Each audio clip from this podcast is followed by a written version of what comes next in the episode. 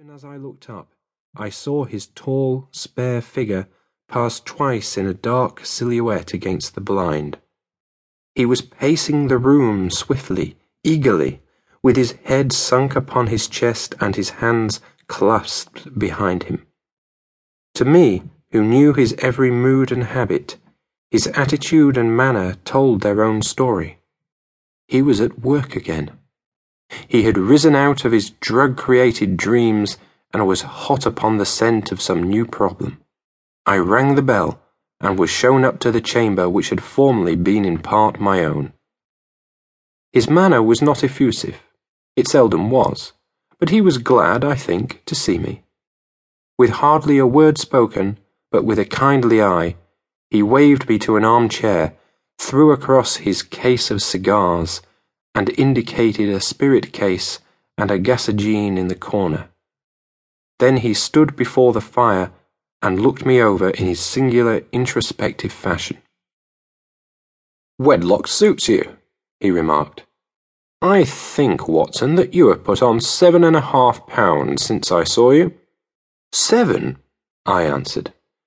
Indeed, I should have thought a little more. Just a trifle more, I fancy, Watson and in practice again, I observe. You did not tell me that you intended to go into harness. Then how do you know?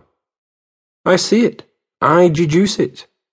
How do I know that you have been getting yourself very wet lately, and that you have a most clumsy and careless servant girl?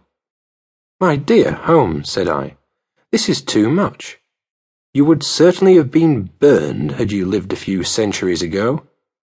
It is true that I had a country walk on Thursday and came home in a dreadful mess. But as I have changed my clothes, I can't imagine how you deduce it.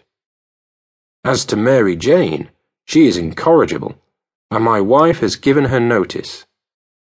But there again, I fail to see how you work it out. He chuckled to himself and rubbed his long, nervous hands together.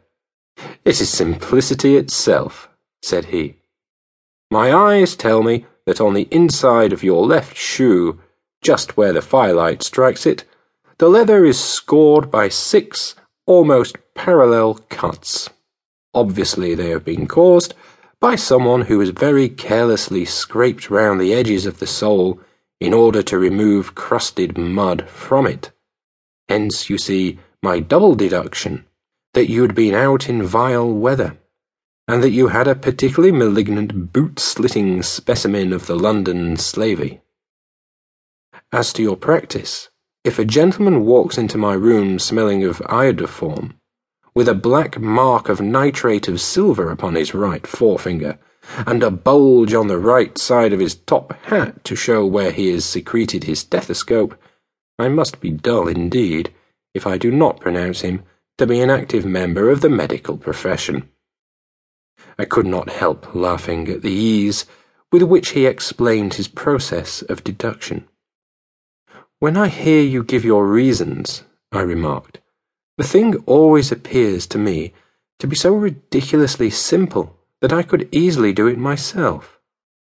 Though at each successive instance of your reasoning, I am baffled until you explain your process and yet I believe that my eyes are as good as yours. Quite so, he answered, lighting a cigarette and throwing himself down into an armchair.